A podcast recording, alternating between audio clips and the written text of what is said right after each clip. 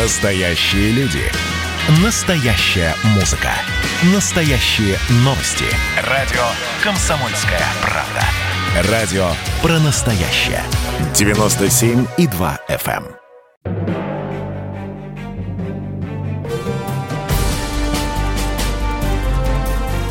Однажды в Советском Союзе. Невероятная история Михаила Горбачева. Аудиоверсия книги Николая Андреева. Читает Владимир Левашов. Пора представить и Раису Максимовну. Вот что самое поразительное. Девочка из глухой провинции выбирает философский факультет. Тревожили ли ее вопросы о природе мысли? Слышала ли она об этих именах Монтень, Лебоэси? Испытывала ли растерянность от мировоззренческой слепоты людей? Или ей хотелось, как Бовину, посмотреть на себя и жизнь вокруг с философской стороны? Неизвестно. Она, золотая медалистка, имела право без экзаменов поступать в любой вуз, на любой факультет. И вдруг философия. Я встречался с Раисой Максимовной, разговаривал с ней, спрашивал ее о давнем выборе, но она уходила от ответа. Думаю, ей просто нечего было сказать. Странный, очень странный выбор для девочки. Тогда в стране победившего социализма существовала только одна философия – всепобеждающая марксистско-ленинская, а остальные буржуазные, то есть недоразвитые, упаднические, вредные для пролетариата и крестьянства.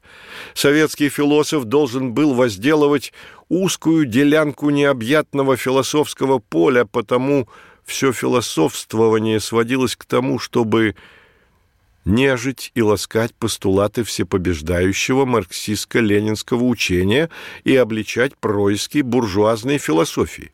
Куда как интересно.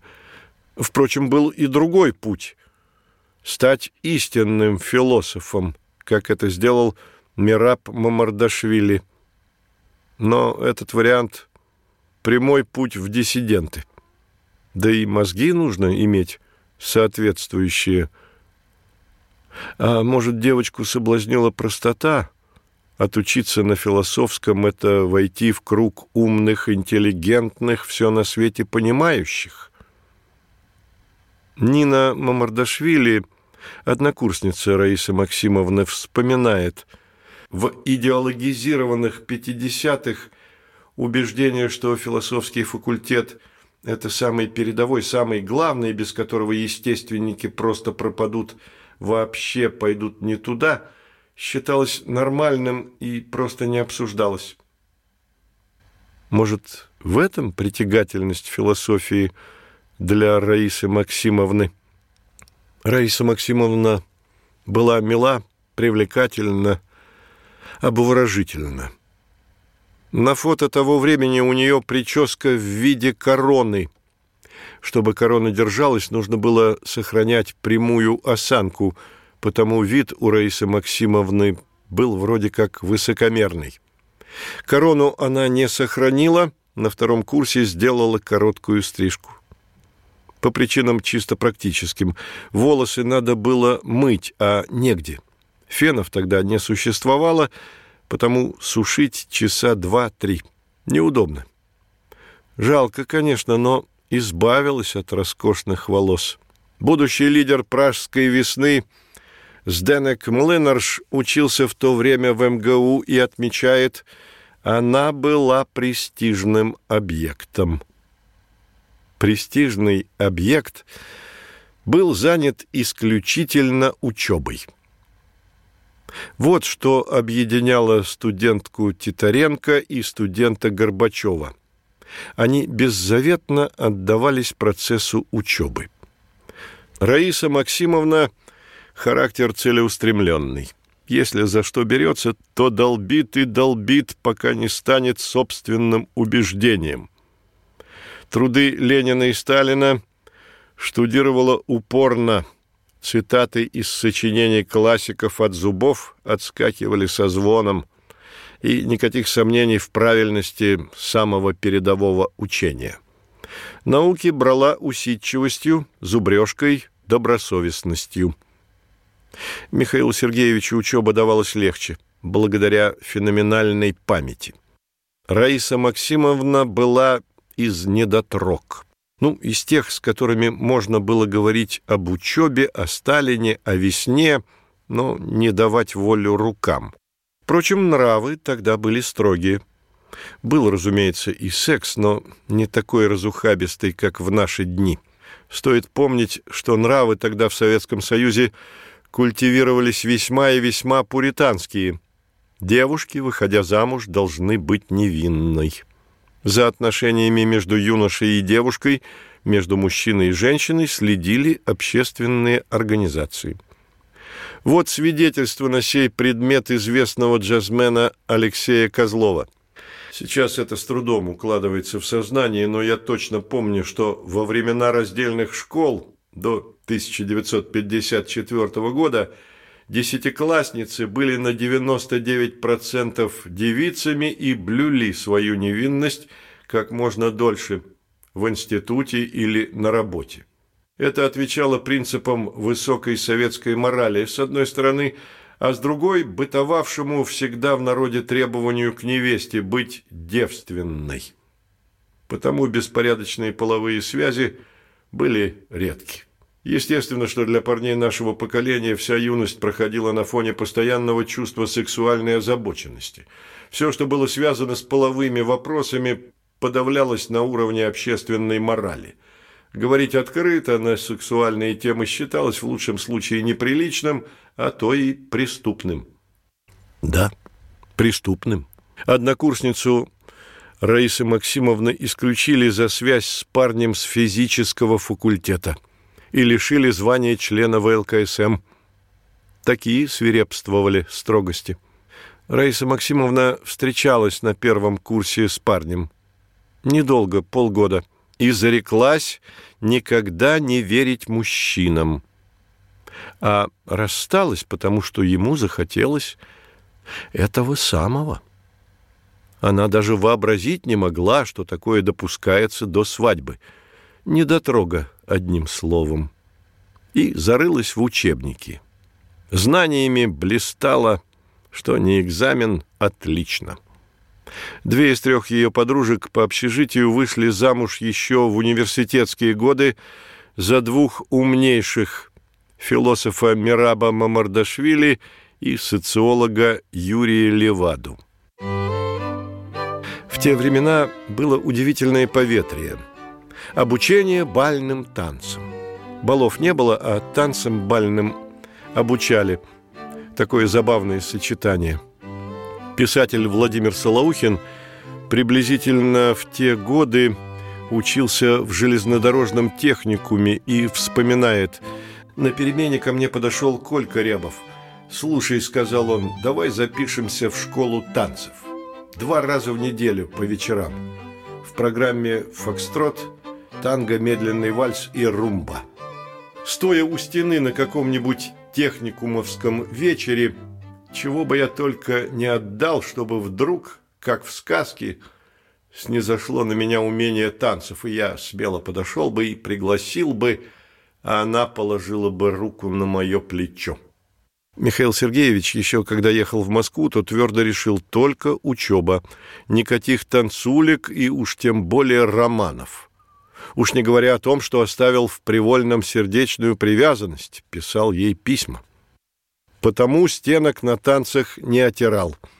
И не грезилась ему сказка: подошел бы, пригласил бы, она положила бы ему руку на плечо. Потому вечерами кто куда, а он в библиотеку. Однажды однокурсники Владимир Либерман и Юрий Топилин все-таки вытащили его на танцы. Развеяться. Там-то и произошла судьбоносная встреча. Раиса Максимовна так вспоминает исторический эпизод, когда они впервые обозначили друг друга. «В тот вечер он сидел в библиотеке, а я пошла на танцы. Там был его друг Володя Либерман. Увидел, как я танцую, и побежал в читалку за Михаилом. У нас на первом курсе такая девчонка появилась, танцует как «Иди посмотри сам». С той первой встречи, как Михаил Сергеевич позднее признался, и началась его мучительно счастливая жизнь. Он влюбился сразу, она нет. «Я полюбила его позже», – вспоминала Раиса Максимовна. «Мы два года дружили». Тут приостановим ее воспоминания ради слова «дружили». Это ведь не то, что в обычном смысле «дружить». Это означало первый этап влюбленности. Они дружат, значит, влюблены. Но продолжим слушать Раису Максимовну. «У меня ведь до него была первая любовь. Разочарование было такое, что я и сейчас вспоминать не хочу. У девчонок, а нас десять человек в комнате общежития жили, планы были в худшем случае выйти замуж просто за москвича, в лучшем за кандидата наук или профессора, в идеале за иностранца. А у меня никогда таких планов не было. И замуж я вышла, когда поняла, а я ведь его люблю». Продолжение через несколько минут.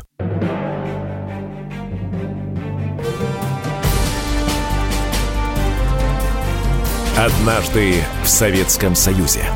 Невероятная история Михаила Горбачева. Аудиоверсия книги Николая Андреева.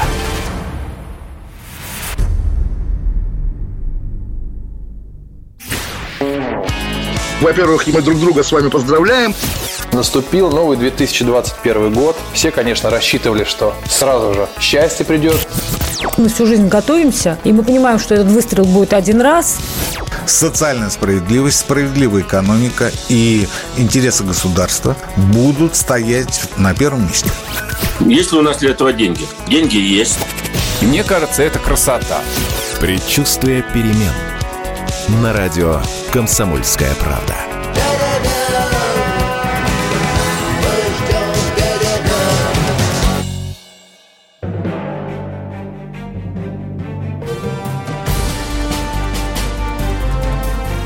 Однажды в Советском Союзе.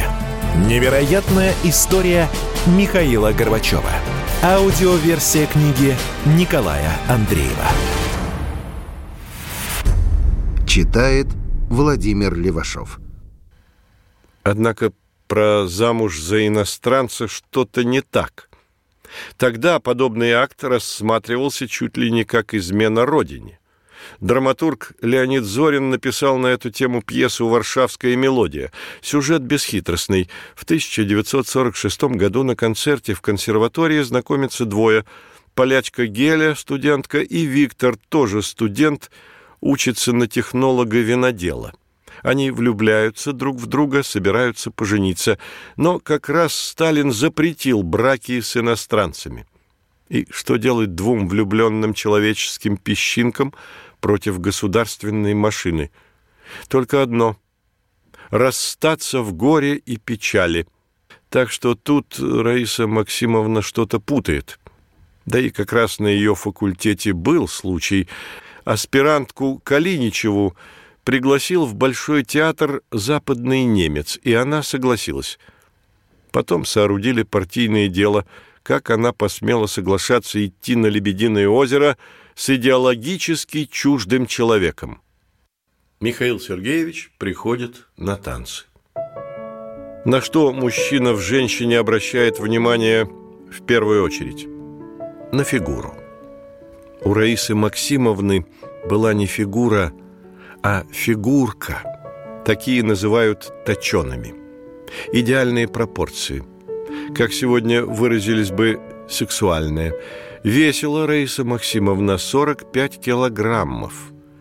И осталась такая фигурка у нее до самых последних дней. Знакомство с Михаилом Сергеевичем на танцах у Раисы Максимовны не вызвала никаких эмоций. Она отнеслась к будущему юристу равнодушно. Второй раз они увиделись в комнате, куда Топилин пригласил девушек на чай. Раиса Максимовна сдержанна, неприступна, немногословна. и вскоре мне пора идти. Михаил Сергеевич, я вас провожу?» Натолкнулся на холодный отталкивающий взгляд, что за наглость. Взгляд у нее от природы неприступный. Михаил Сергеевич пытается с ней встретиться, завязать разговор, но все усилия установить хоть какие-то отношения наталкиваются на непреодолимую стену. Недотрога, одним словом. Легла Раиса Максимовна ему на душу. Принялся он ее преследовать. Домогательство, именно это слово в рассказе использует Михаил Сергеевич, его были встречены холодно. Она разговаривала с ним через губу: «Ах, оставьте меня со своими глупостями». Ну, а потом между Михаилом Сергеевичем и Раисой Максимовной проскочила искра. Слово Михаила Сергеевича. «Однажды прихожу на Стромынку, наша великая Стромынка, где жили четыре тысячи студентов, в клуб, через который прошли все студенческие поколения и самые выдающиеся люди искусства, потому что встретиться со студентами эм гэ у всегда было престижно. Клуб забит. Я иду по проходу, дохожу почти до сцены, и вдруг наши глаза встретились. Она сидела около прохода. Я говорю, ищу место. Она говорит, а я ухожу, садитесь на мое. Я вижу настроение неважное. Говорю, а можно я провожу? Пошли. А почему такое настроение? В ответ, не будем об этом говорить. Я то сё. Она пошла на разговор». Раиса Максимовна была сдержанной в общении, к себе не подпускала, но когда сближается с кем-то, предела нет доверию. Трудно сходилось, но уж если это произошло, для нее очень верный человек. И страшно переживала, если вдруг кто-то, кому поверила, обманывал, предавал. Но в тот вечер потянуло ее к Михаилу Сергеевичу. В ее глазах доверчивость, беззащитность. Долго бродили в окрестностях общежития и разговаривали, разговаривали, разговаривали. Как-то, само собой, впали в неслыханную откровенность. На следующий день свидание. Длительная прогулка по улицам, разговор обо всем на свете. И обрушился момент, они не могут друг без друга. Отношения теснее и теснее, но однажды... В зимний вечер, как обычно, они встретились после занятий во дворике эм гэ у на Маховой. До Стромынки шли пешком, а путь долгий, не меньше полутора часов. Всю дорогу Раиса Максимовна больше молчала, нехотя отвечала на вопросы, и вдруг: «Мне было хорошо с тобой, но знаешь, нам не надо встречаться». Михаил Сергеевич растерян. Да что там растерян? Разбит. Как удар грома. Похожая сцена в те времена состоялась между Эдиком Шеварднадзе и Нанулицей Горишвили. Он сделал ей предложение в Боржомском парке. Ответ его ошеломил. «Я не могу стать твоей женой». «Не можешь или не хочешь?» «Не могу». «Но почему же?» «Есть одно обстоятельство, не позволяющее мне согласиться». В голове Эдика страшные мысли, у нее появился другой, но Нанули продолжает так. «У меня отца арестовали как врага народа, я даже не знаю, жив он или нет, а тебе карьеру нужно делать, давай пока не поздно расстанемся, я не обижусь». От сердца Эдика отлегло, вон оно что, такая мелочь. И Михаил Сергеевич не понимает, в чем дело. Вроде бы у них наступило понимание друг друга и такие отталкивающие слова. Но Раиса Максимовна продолжает. «Благодаря тебе я снова вернулась к жизни.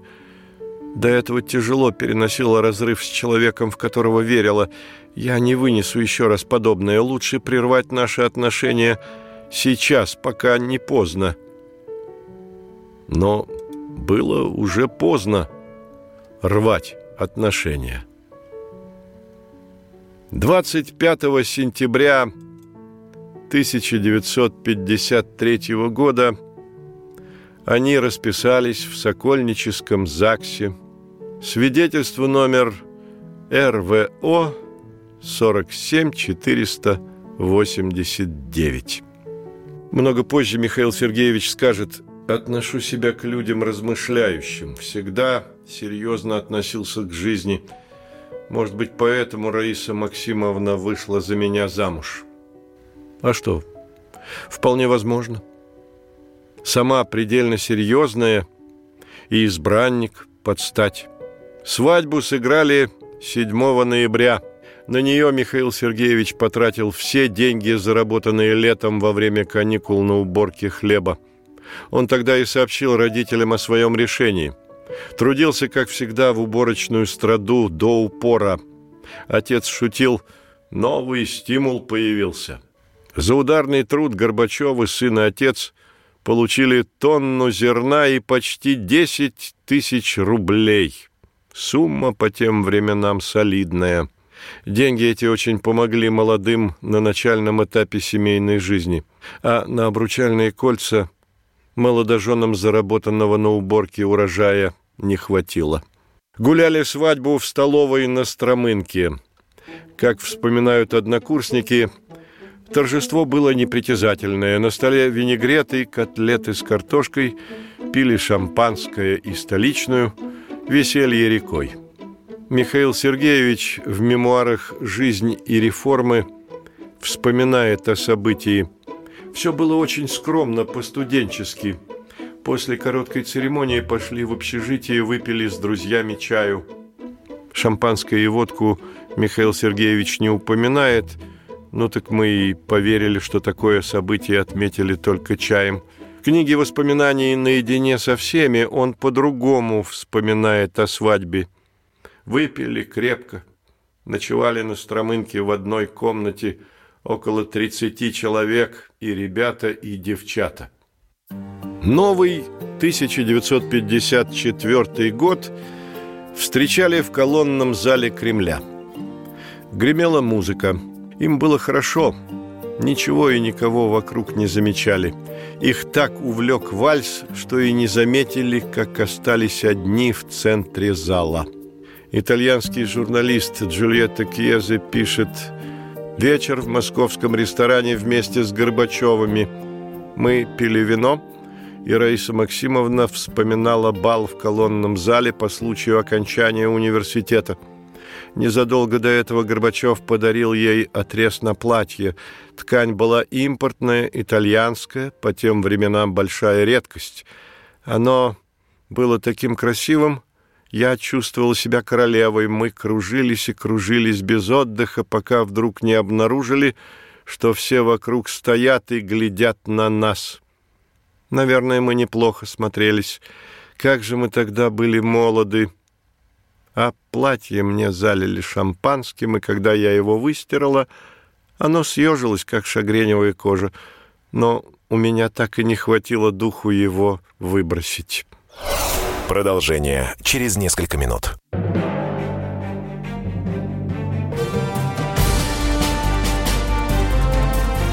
Однажды в Советском Союзе. Невероятная история Михаила Горбачева.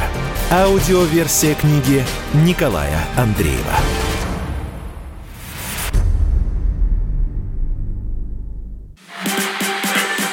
И давайте мы сейчас проведем, ну, достаточно объемную беседу про...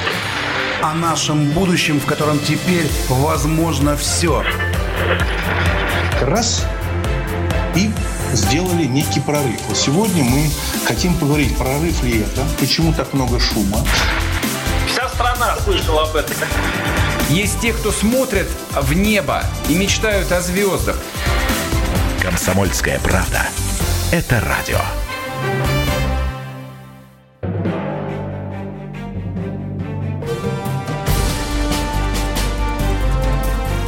Однажды в Советском Союзе. Невероятная история Михаила Горбачева. Аудиоверсия книги Николая Андреева. Читает Владимир Левашов. Молодые супруги жили раздельно. Отдельные комнаты семейным студентам в общежитии на Стромынке не положено. Стали жить вместе только когда построили на Воробьевых горах высотное здание университета. Условия жизни там сказочные. По комнате на студента, на две комнаты туалет и душ. Я жил в этом общежитии в начале семидесятых, и в те времена это производило впечатление. Комфорт по советским меркам был предельный.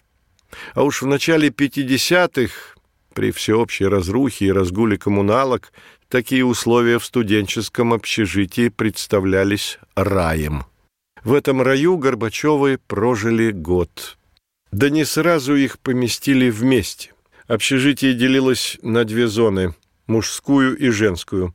Раису Максимовну поселили в зоне Г, а Михаила Сергеевича в зоне В. Вход по жесткой системе пропусков. Михаил Сергеевич с трудом добился разрешения приходить к жене. Каждый раз предъявлял паспорт с отметкой о регистрации брака. Но ровно в одиннадцать часов вечера в дверь комнаты Раисы Максимовны стучала дежурная по этажу: «У вас посторонний». Последние годы в университете Раиса Максимовна болела. Подхватила ангину, и нет, чтобы лечь в постель, она продолжала ходить на занятия, корпеть над книгами в библиотеке. Кончилось печальным осложнением – ревматизм. Месяц в больнице.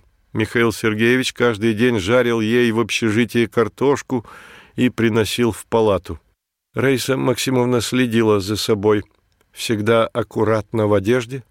Осанка привлекательная, кожа белая, нежная. Губы стала красить только в тридцать лет. Ей не надо было.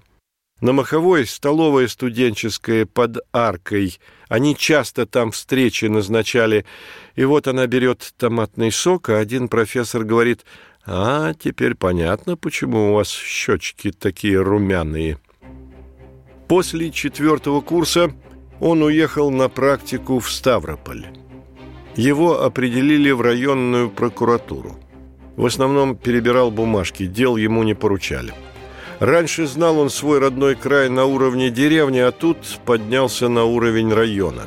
И действительность безжалостно ударила его по мозгам. Написал в письме Раисе Максимовне: «Угнетает меня здешняя обстановка. И это особенно остро чувствую каждый раз, когда получаю письмо от тебя. Оно приносит столько хорошего, дорогого, близкого, понятного.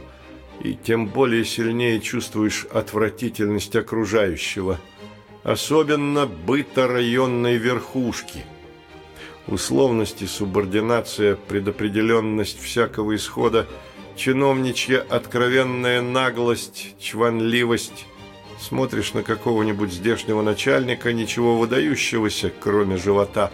А какой апломб, самоуверенность, снисходительно-покровительственный тон». В воспоминаниях Михаила Сергеевича по этому поводу мощная фраза: «В душе зрел протест». Протест – это сильно сказано. Михаил Сергеевич тут явно красуется. На протест он не решился бы.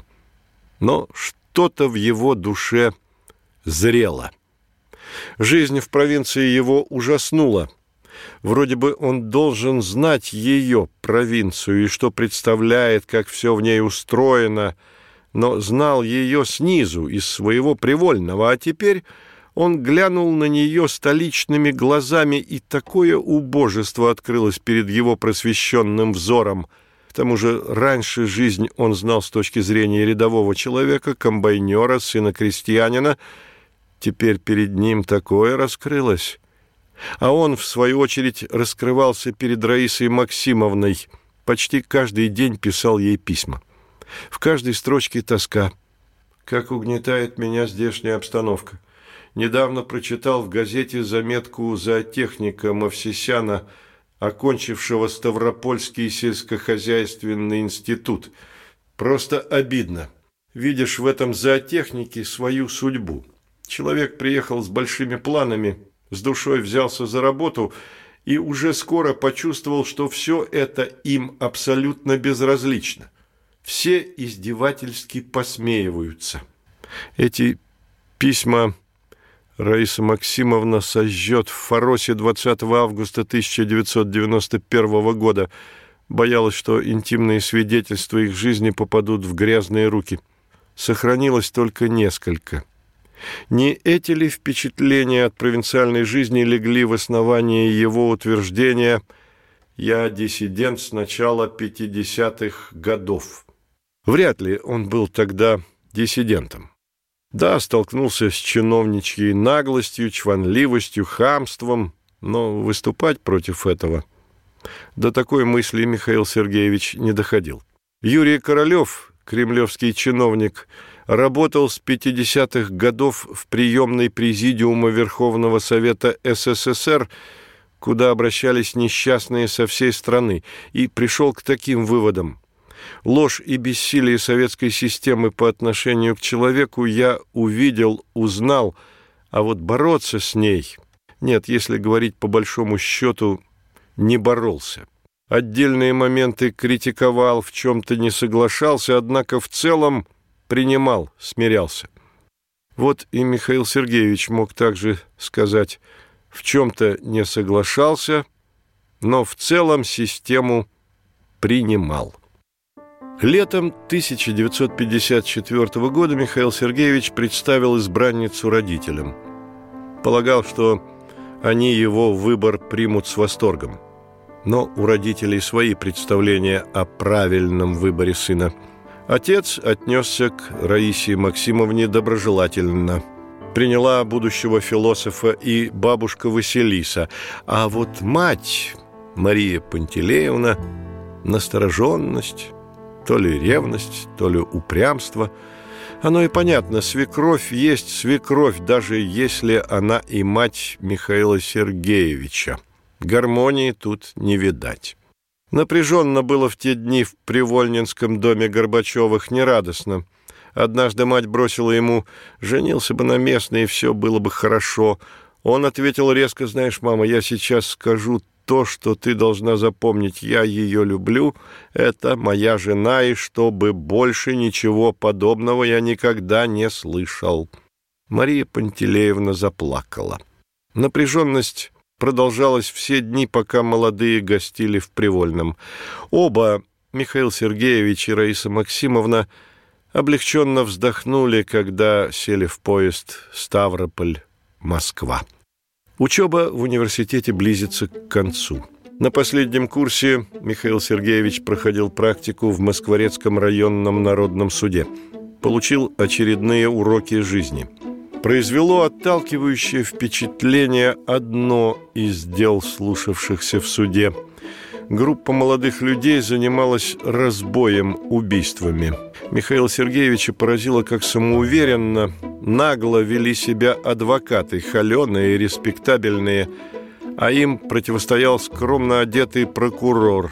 Михаил Сергеевич был полностью на его стороне. Преступники должны получить по заслугам. Раскованное пренебрежительное поведение адвокатов злило.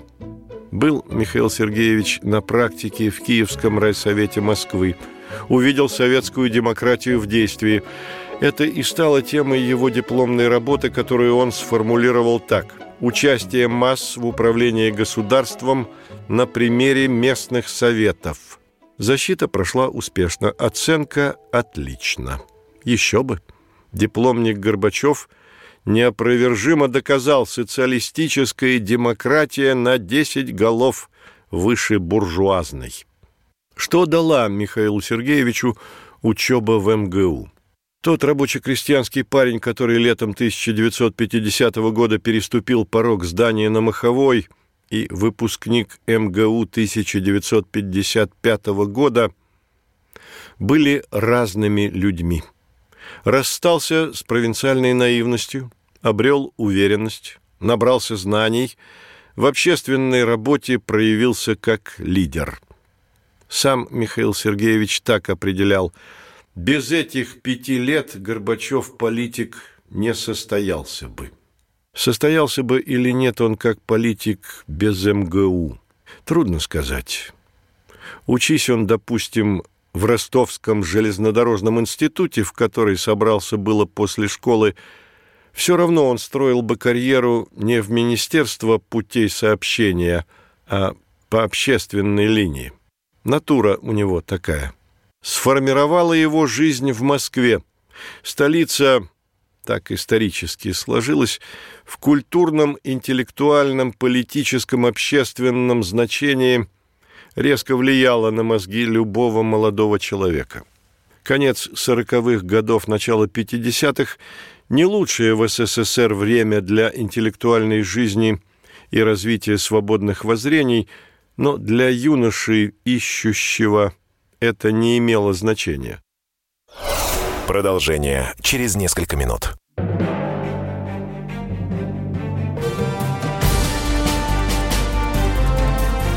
Однажды в Советском Союзе. Невероятная история Михаила Горбачева. Аудиоверсия книги Николая Андреева.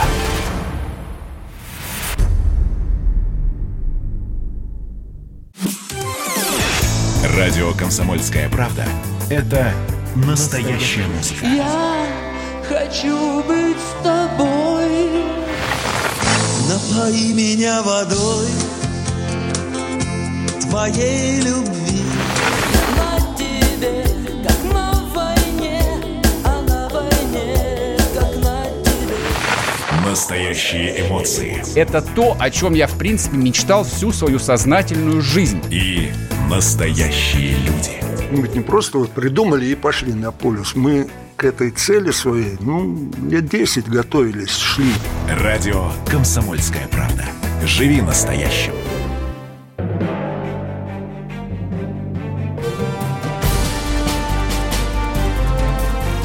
Однажды в Советском Союзе.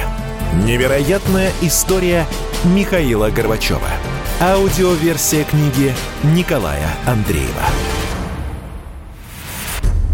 Читает Владимир Левашов. Даже в мрачные годы позднего Сталина в стенах университетского здания на Моховой чувствовалось биение пульса общественной жизни. Сохранялся дух творческих исканий, критицизма. Второе, что развивало Михаила Сергеевича – юриспруденция. Пусть даже она в сталинских оковах, в советских рамках, в четко очерченных классовых границах, все равно заставляла мыслить строго, логично. Закон есть закон. Тем более, что на юридическом изучали римское право, кодекс Наполеона.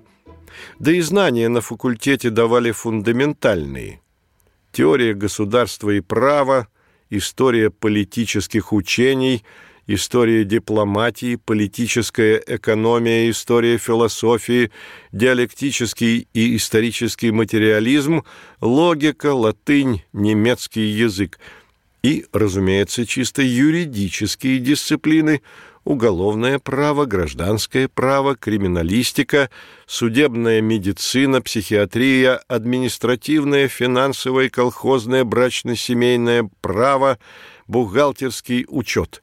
А еще международное публичное и частное право, право буржуазных стран.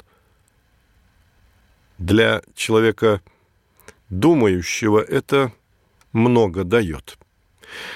Именно тогда, в студенческие годы, и состоялся Михаил Сергеевич. С годами характер его менялся, развивался, уточнялся. Перекраивались его умонастроения, воззрения, но не радикально. В студенческие годы он окончательно сформировался в меру вдумчивый, в меру свободолюбивый, энергичный, не чужд новациям, но и преданный ленинским идеям. В университетские годы в Михаиле Сергеевиче проявился политический темперамент. Он активно включился в комсомольскую работу, а по тем временам такая активность многое давала. Да и вырабатывала уверенность вести за собой массы, повелевать, командовать, руководить. Поступи он в другой институт, в какой-нибудь сельскохозяйственный или педагогический, он бы все равно сделал партийную карьеру. возможно, и вошел бы в высшее партийное руководство страны, но без университета, без Раисы Максимовны, это был бы другого типа человек. Не очень отличался бы от Кулакова, Демичева, Гришина, Романова, других высших партдеятелей второго ряда. Не лежала душа к прокурорской работе. Михаил Сергеевич – выпускник юридического факультета. А что, собственно, значило в советских условиях выпускник юрфака? Это человек, который призван утверждать право государства на насилие, а уж в насилии советское государство знало толк. И где юристу Горбачеву внести свой вклад в насилие? Перед Михаилом Сергеевичем несколько путей. Прокуратура, суд, органы правопорядка, ка гэ бэ, наука, партийно-комсомольская карьера. Его сокурсники в основном пошли в науку. И он имел такую возможность. Профессор Истомин предложил поступить в аспирантуру на кафедру сельскохозяйственного права. Но бурная, бодрая натура Михаила Сергеевича не сочеталась с кабинетными исследованиями. Да к тому же он был уверен, с так называемым колхозным правом мои отношения были выяснены до конца. Я считал эту дисциплину абсолютно ненаучной. Ну, так если ненаучная, вот он шанс проявить себя первопроходцем, внести в науку важную сферу. Не воспользовался шансом. Видимо, причина в другом. Он природой создан для общественной деятельности, потому ему скучна научная карьера. Ассистент, доцент. Ну, стал бы, как Собчак, профессором. Язык у Михаила Сергеевича подвешен, лекции бы из него лились вольно. Не привлекла Михаила Сергеевича аспирантура. Пойти в органы. В те годы после низвержения Берии в Министерстве госбезопасности была проведена основательная чистка кадров. Вакансий объявилось предостаточно, но и чекистская романтика не увлекала его. Да к тому же в годы войны Михаил Сергеевич находился на территории, занятой врагом, что рассматривалось как компрометирующее пятно в биографии, даже если и очутился в оккупации несовершеннолетним и не по своей воле. Оснований беспокоиться за свое будущее у Михаила Сергеевича не было. Московский университет дал ему больше, чем юридические знания. Он опробовал себя как комсомольский деятель, и эта сладкая возможность быть лидером среди студентов удовлетворяла его тщеславие и амбиции, которые у него были весьма сильны. Активность в комсомоле и позволяла ему строить прочные планы своей судьбы. Михаил Сергеевич, как комсомольский активист, входил в комиссию по распределению и знал, что он в числе двенадцати выпускников, которых направляли на работу в прокуратуру эс эс эс эр. А Раису Максимовну ждала аспирантура. Она сдала кандидатские экзамены, подступалась к диссертации. тридцатого июня тысяча девятьсот пятьдесят пятого года Михаил Сергеевич получает письмо из прокуратуры эс эс эс эр. Просим приехать для обсуждения условий работы. В хорошем настроении отправляется он на Пушкинскую, пятнадцать. По этому адресу располагается Генпрокуратура. И что же он слышит в желанном здании? Использовать вас для работы в органах прокуратуры эс эс эс эр не предоставляется возможным. Поворот. Неожиданный, неприятный. Почему не предоставляется возможным? Неожиданная причина выясняется. Оказывается, правительство постановило выпускников юридических вузов в органы прокурорского надзора не брать. Почему?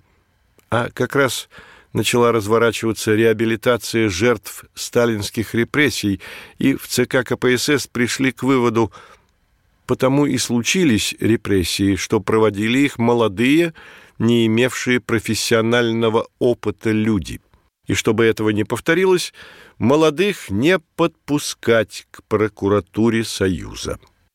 Естественно, в эти тонкости кадровой осторожности Михаила Сергеевича не посвящают. Об этом ему станет известно, когда он уже станет генеральным секретарем.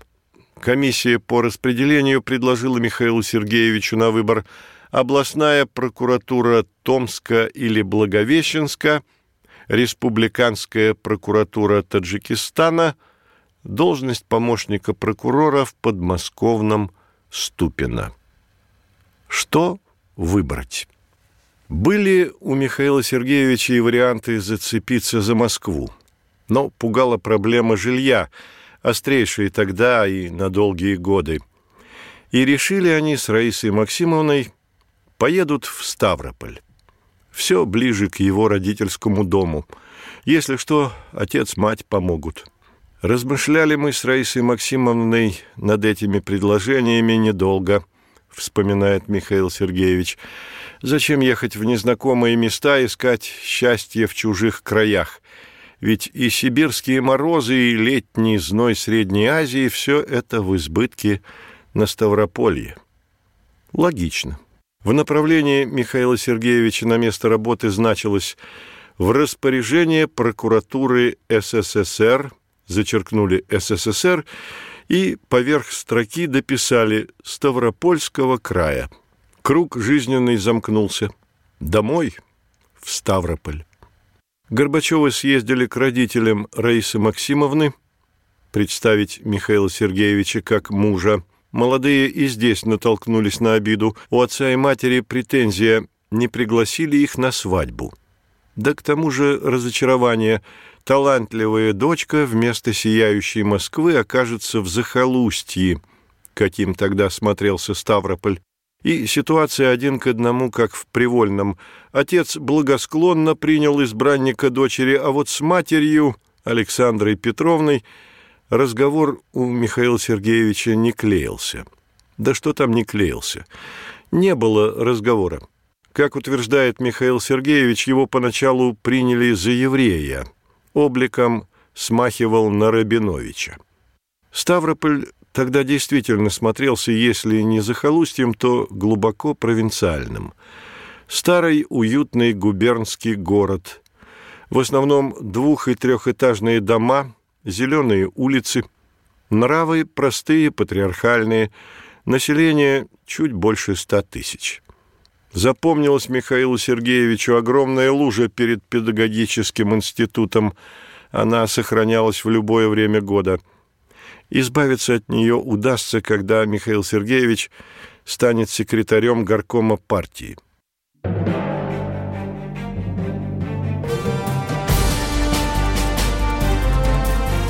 Однажды в Советском Союзе. Невероятная история Михаила Горбачева. Аудиоверсия книги Николая Андреева.